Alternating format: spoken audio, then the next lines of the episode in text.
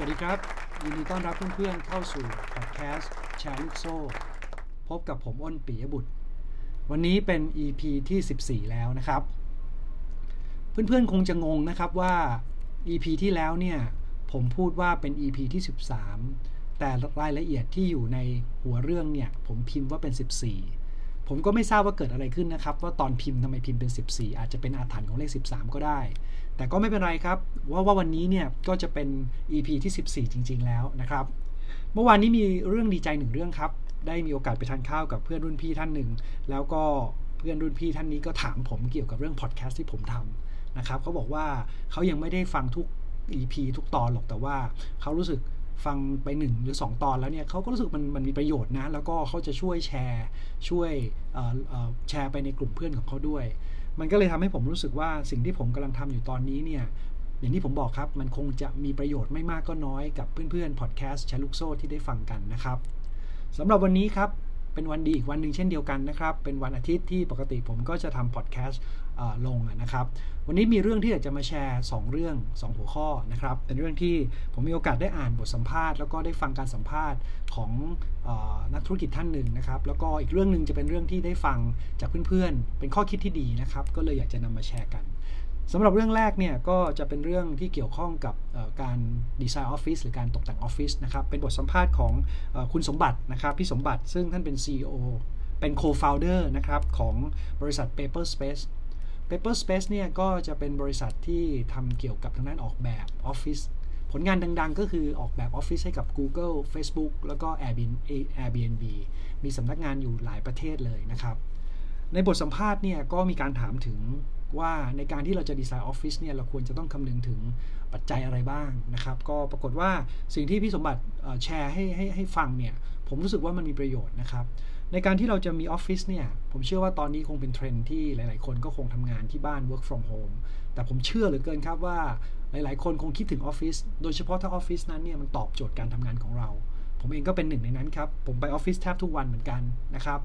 สิ่งที่ผมอยากจะได้จากที่ออฟฟิศเนี่ยมันก็ตรงกับสิ่งที่คุณสมบัติได้แชร์มานะครับออฟฟิศเนี่ยควรจะมุ่งเน้นในการที่จะทำให้เกิด 4 อย่างนี้นะครับสี่เรื่องในการที่จะโฟกัสในการดีไซน์ เรื่องแรกก็คือว่าออฟฟิศจะต้องเป็นที่ที่เราสามารถที่จะไปโฟกัสในการทำงานของเราได้นะครับคุณไปทำงานที่อื่น คุณอาจจะรู้สึกว่ามันมีสิ่งแวดล้อมต่างๆ มันเข้ามาแทรกทำให้เราอาจจะไม่ไม่สามารถโฟกัสกับงานได้แต่ออฟฟิศ ถ้าเราสามารถดีไซน์ให้บรรยากาศให้ห้องให้ facility ต่างๆเนี่ยมันทำให้เราพร้อมที่จะโฟกัสในงาน งานนั้นก็จะมีประสิทธิภาพมากขึ้น เพราะนั้นเรื่องแรกเลยนะครับ การดีไซน์ออฟฟิศจะต้องให้เราสามารถโฟกัสในงานได้ เรื่องที่ 2 ครับออฟฟิศเวลาที่เราดีไซน์เนี่ยมันควรจะต้องมีที่สำหรับที่จะทำ training ให้กับพนักงานนะครับ การ training แน่นอนครับ ปัจจุบันนี้ก็คงมีการ train ออนไลน์กันเยอะแยะไปหมดเลยผ่านแอปพลิเคชันต่างๆ แต่ถ้าเกิดสมมุติว่าเราสามารถที่จะจัด training ในออฟฟิศโดยที่จะมีห้องมีสถานที่ที่พร้อมเนี่ยแล้วเราก็จะเชิญวิทยากรทางด้านนอก หรือว่าเป็น in-house training เนี่ยก็จะทำให้การเข้าออฟฟิศหรือการที่เข้าไปอยู่ในออฟฟิศแล้วมีการ training เนี่ยมีประโยชน์นะครับแล้วก็ได้มีการ communicate แบบ two way ได้เห็นหน้ากันนะครับน่าสนใจทีเดียวสำหรับปัจจัยที่ 3 ที่ต้องคำนึงถึงนะครับก็คือ เราควรจะดีไซน์ออฟฟิศเนี่ยให้สามารถที่จะเกิดการ collaboration กันได้ คงไม่มีใครทำงานคนเดียวถูกไหมครับ เพราะฉะนั้นเนี่ยเวลาที่เราเข้าออฟฟิศปุ๊บเนี่ยเราก็รู้สึกว่าเราอยากที่จะมีการพูดคุยนะครับประสานงานกับเพื่อนฝูง หรือว่าเพื่อนร่วมงานของเรานะครับ เพราะนั้นเนี่ยการดีไซน์ออฟฟิศจะต้องนึกถึงเรื่องของ collaboration การร่วมมือกันระหว่างแผนกด้วย แล้วก็ปัจจัยสุดท้ายครับออฟฟิศควรจะสามารถเป็นที่ให้เราสามารถสร้าง socialization ได้ด้วยนะครับ ผมเชื่อว่าทุกคนเนี่ยก็คงจะมีเพื่อนสนิทสนิทในออฟฟิศนะครับ ไปถึงที่ออฟฟิศก็มีโอกาสได้ hang out กัน ได้มีโอกาสไปชงกาแฟนั่งคุยปรับทุกข์กัน หรือว่าต่อยอดความคิดการหาความคิดสร้างสรรค์ใหม่ๆ ในการทำงานกันนะครับก็นี่เป็น 4 เรื่องหลักๆนะครับในการที่สมมุติว่าวันหนึ่งเพื่อนๆ ของผมเนี่ยอยากจะสร้างออฟฟิศขึ้นมา หรืออยากจะ renovate ออฟฟิศขึ้นมา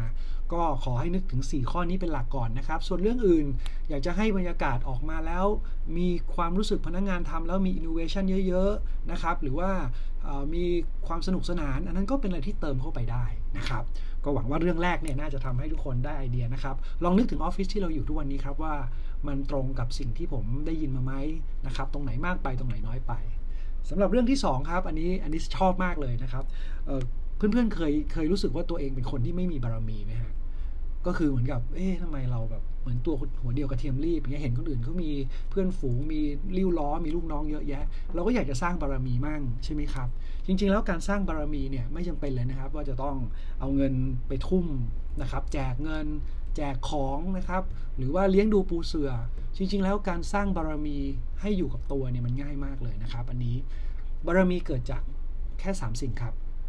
ศีลสมาธิปัญญา โอ้ผมฟังแล้วนี่คือพุทธศาสนาเลยนะครับ ถ้าเรารักษาศีลนะครับ แล้วเรามีสมาธินะครับ ปัญญาก็จะเกิด เมื่อเราทำมันไปเรื่อยๆเนี่ยสิ่งเหล่านี้มันจะเป็นบารมีที่ติดตัวเราเองนะครับ แล้วก็วิธีที่จะทำให้ 3 สิ่งนี้เกิดขึ้นกับตัวเรานะครับ ก็คือการเริ่มสวดมนต์ครับสวดมนต์เนี่ยเราจะได้ในเรื่องของอะไรครับในเรื่องของสมาธิ ถูกไหมฮะเพราะว่าเราเรามีบทสวดอยู่ แล้วก็แน่นอนที่สุดครับ เรากำลังลึกถึงคำสอนของพระพุทธเจ้านะครับ ก็ถือว่าเป็นการรักษาศีลนะครับ แล้วสุดท้ายปัญญาก็จะเกิด ผมเองพอได้ฟังเรื่องนี้มาเนี่ยก็เลยกลับมา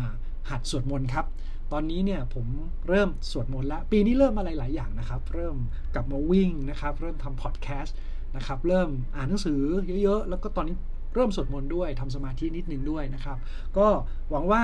การสร้างบารมีแบบวิธีนี้ที่ผมได้ยินมาเนี่ยน่าจะเป็นสิ่งที่ไม่ยากจนเกินไปนะครับ อยากจะเชิญชวนทุกคนนะครับมาร่วมสร้างบารมีกัน เอาละครับสำหรับวันนี้เวลาหมดแล้วนะครับ ก็หวังว่าทุกคนคงจะได้ประโยชน์จากแชร์ลูกโซ่ไม่มากก็น้อย แล้วก็มีโอกาสนะครับ พบกันใหม่ใน EP หน้าครับสำหรับวันนี้ลาไปก่อนครับ สวัสดีครับ